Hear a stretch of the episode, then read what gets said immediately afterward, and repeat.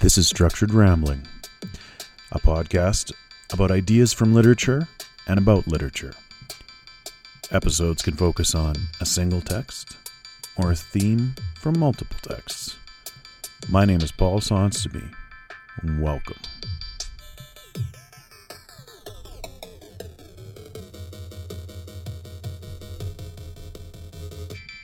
Hello. I think there were initially two perfect times to read Animal Farm by George Orwell. The first was when it was first published, in the wake of the Second World War, before the Cold War got going with a real fervor. Maybe, say, late 1945 or so, because for most readers in the this part of the world, Joseph Stalin was an ally. The Soviet Union was on the winning side, and possibly in that time, right before the Berlin airlift and the proxy conflicts in the decades to follow, there were those who maybe needed to be reminded just who Stalin was, what the Russian Revolution had been. I think the second best time to read it, if I may be so bold, would be the first time I read it in school in 1991, just as the Soviet Union was collapsing, and before it restructured itself as the Putin dictatorship in everything but name. I remember reading those first few pages and getting it, seeing the allegory right away and thinking that my 14 year old self was a genius. Upon rereading it, you'd have to be some kind of an idiot to miss the allegory. But when you're 14, you need all the ego boosts you can get. It's rare I talk about a book on this podcast that I don't know that intimately. I have read Animal Farm a total of three times, despite it being only 95, 95 pages long. I read it once in 1991, once this past August, and again last semester as I taught it. But if you want to truly understand a text, you should teach it. And I've been trying to understand it, and I've been thinking about it a lot of late. Here's my thesis Animal Farm, an allegory about specific events that took place in Europe a hundred years or so ago, is still very relevant. In fact, it may even be more relevant today in the big picture. What I'm saying is, if the best times to read it were 80 years ago and 30 years ago, the third best time to read it might be right now. It's an allegory, as specific and intentional allegory as you can get, created by its author to parallel real events for a specific purpose. Allegory is a form of extended metaphor when a writer creates things and characters that stand in for other things or ideas. Aesop's fables are generally allegories. The main concept of Life of Pi is allegorical. People often try to explain Star Wars as an allegory, with the Empire representing capitalism or the Nazis or something. Seeing allegory when it's not there is the main entertainment of people who want a simple story, like Star Wars, to be more complex than it is. People want Lewis Carroll's Alice in Wonderland to be the confessions of a, pen- a potential pedophile. Uh, when in reality, it's a crazy series of stories um, from a guy out to entertain bored children, quite possibly a guy who was really into drugs, but it is what it is. C.S. Lewis wrote the Chronicles of Narnia, especially The Lion, the Witch, and the Wardrobe, as an obvious allegory of the Christ story. It's pretty basic and it hits you over the head with it. One of these days, I'm going to do a podcast about Lewis. I keep putting it off because I know he means a lot to a lot of people, and I would be pretty negative. He was a pompous Christian apologist, a misogynist, a mixer of mythic traditions, and that most annoying and persistent know it all of Christians, the born again. Many want to see J.R.R. Tolkien's Lord of the Rings as an allegory for World War II, with Sauron as Hitler, Saruman as Stalin, the ring as nuclear weapons. This makes zero sense, even if you ignore the fact that he started writing it well before the war broke out. Tolkien did write some allegories, most famously his short story Leaf by Niggle, but in his foreword to the second edition of The Lord of the Rings, he famously or infamously said, quote, I cordially dislike allegory in all its manifestations, and have always done so since I grew old enough to detect its perseverance. Old and wary enough, I should say, to detect its presence. I much prefer history, true or feigned, with its varied applicability to thought and experience of readers. I think that many confuse applicability with allegory, and the one resides The freedom of the reader, one resides in the freedom of the reader, and the other in the purposed domination of the author.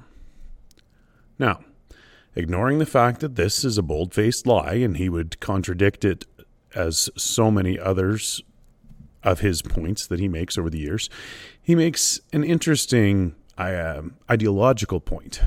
Applicability of literature is where we as readers connect to something, and it's the joy of the reading experience.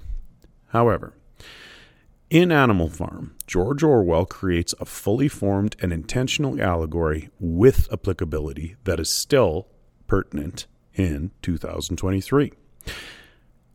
As with his opus, 1984, Orwell wrote a book for his times that surprised us all by transcending his times. Sadly, this is likely because we as a species haven't got any better, and maybe we've got a little worse. If you forgot Animal Farm, well, go read it again. You could have done it in the time it took me to finish this preamble. It goes like this A group of mistreated farm animals, representing the Russian people, overthrow the corrupt and neglectful owner, Mr. Jones, representing Tsar Nicholas and the royal family as a whole, and they set up a farm run for and by animals, representing the Soviet Union. They are led by the pigs, who stand in for the Soviet leadership. The only named pigs are Napoleon for Joseph Stalin, Snowball for Leon Trotsky, and Squealer for Pravda, the main Soviet press.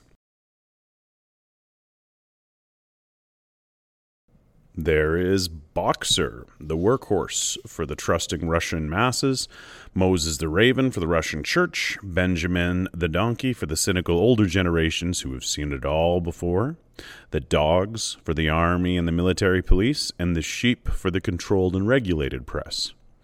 There are other farmers, Frederick, who stands for Hitler, an ally who then turns on the animals, attacking the farm and is repelled, but leaving a wake of destruction, which is the Battle of Stalingrad. The windmill is the forced Russian industrialization.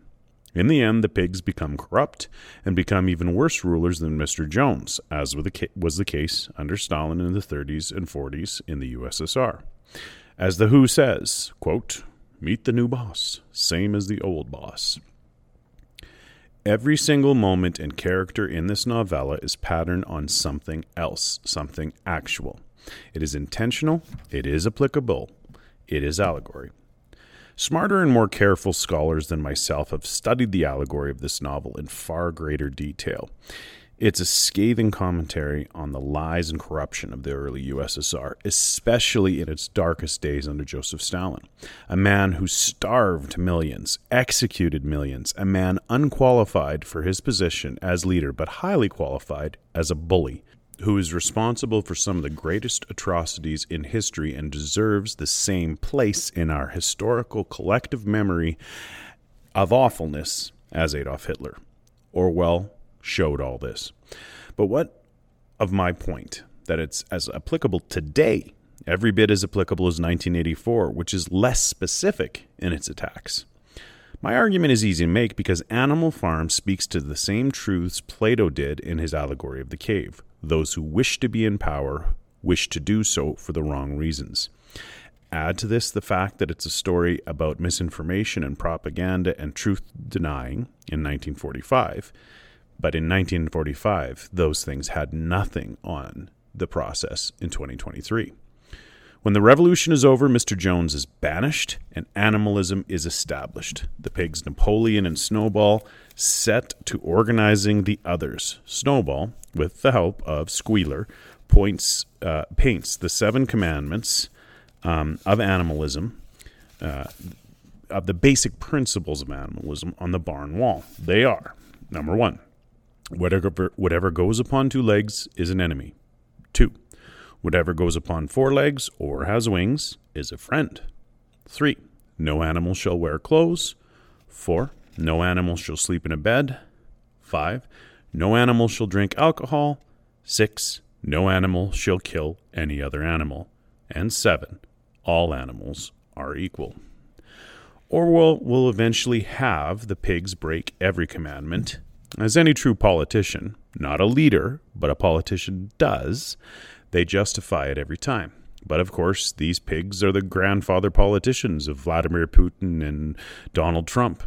And they will, of course, say that the old rule never existed. It always said animals won't drink alcohol to excess. Stalin rewrote history to suit his current mood. Putin and Trump say up is down in the face of video of them saying up is up, blaming the conspiracy on fake news.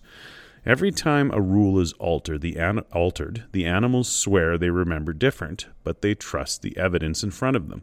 Squealer and the sheep say how things are now, newly, is how things have always been. Orwell wouldn't coin the phrase until 1984, the book, not the year. He was dead by the year. But this is, of course, the nature of his concept of doublethink, knowing two contrary things and yet believing both. In the end, there is only one commandment, and all the rest have been erased from the barn. Well, from history, from collective memory. And that commandment reads in the, it is perfect doublethink, purest doublethink. All animals are created equal, but some are more equal than others. As I've said, Napoleon is clearly Stalin and Snowball is clearly Leon Trotsky. The two are allies at first, then in competition, then Napoleon uses his specially trained dogs, a secret police, to chase Snowball off the farm, and there is a potential a potentiality that he is killed. After Stalin bullied and killed his way to the head of the Communist Party, Trotsky fled to Mexico, where he was eventually assassinated. We aren't told Snowball's fate because he's too convenient as a scapegoat if the other animals think he's still alive sabotaging things. The second he's gone, Napoleon enacts his windmill plan, though he'd earlier scoffed at it. Then, uh, through revisionist history, he starts smearing Snowball's legacy. As the animals work on the windmill, it is sabotaged, supposedly, and this and many other events are blamed on the phantom that is Snowball. His crimes continue. He, quote, was declared to be hiding in, at Foxwood, while when he inclined towards Pilkington, Snowball was said to be in Pinchfield. The cows unanimously declared that Snowball crept into their stalls and milked them in their sleep.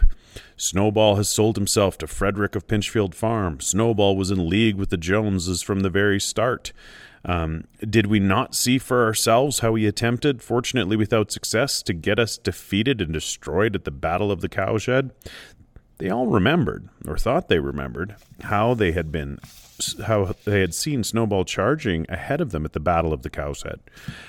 Cowshed how he had rallied and encouraged them at every turn, how he had not paused for an instant, even when the pellets of Jones's gun had wounded his back. Even Boxer, who seldom asked questions, was puzzled. Napoleon did not appear at the Battle of the Cowshed, and Snowball did fight bravely and was wounded. This cannot be because he operates much better as, as the spectral scapegoat. Where would politicians be without name calling, without projection? Attack ads have become standard practice, even in Canada, where we used to mock the short sighted American bit lies. Many politicians cover their own lack of policies by attacking weakness in the policies of others or creating weaknesses in perceived policies. This vilification was something Orwell was attacking in the Soviet Union. He would be saddened to learn that it is standard practice in most modern democracies. Politicians make the world binary. The people across the floor are their enemies and supporters. Take this to heart. The January 6 Capitol riots, the so called Freedom Convoy, rocks thrown at candidate politicians, families assaulted, what Orwell attacked in Stalin via Napoleon is now standard practice. You need stand for nothing if all you do is criticize the actions of others, or better yet, make up actions of others. Pretend that conspiracies exist, that coalitions between all your foes exist, and that they readjust whenever needed to suit your ire. When you read Plato, and when you especially read Aristotle, it's surprising how important they feel politicians are. For us, politicians and lawyers, who often get into politics, are bywords for liars, for corruption. This is unfair. but a citizen has got to be a special kind of naive to like politicians as true leaders. They're too obsessed with winning to lead, and winning means attacking the other side. Of course, the next step, once you've established yourself as leader, smeared the other guy, and lied your way to the top, is, like, a, like Napoleon, to assume your role keeps powers it doesn't and promptly start abusing them, and to create a cult of your own personality. Vladimir Putin, Donald Trump, and our shiny new Albertan Premier Danielle Smith all exemplify this today. Famously, the final chapters of this novella set the pigs uh, see the pigs invite humans in for a celebration meal. The pigs, now walking on two legs, wearing clothes, drinking whiskey, congratulate themselves and are congratulated by the humans for the brutal efficiency of Animal Farm, which is now crueler and more productive than it ever was under Farmer Jones. Voices rise in a debate, and the book ends famously with the words Quote, the creatures outside looked from pig to man, and from man to pig, and from pig to man again, but already it was impossible to say which was which. The more things change, the more they stay the same. Or, back to the Who quote from Won't Get Fooled Again meet the new boss, same as the old boss. Animal Farm, just like 1984, is more pertinent today than the time it was written. Unlike 1984, Animal Farm was written in a scathing in- indictment of specific people in a specific time and place. It was never meant to be universal. But what happened in the Soviet Union, a socialist state by and for the commoner, that became a corrupt dictatorship, that is, that became everything it claimed it was not, that became everything it stood for, is nothing new.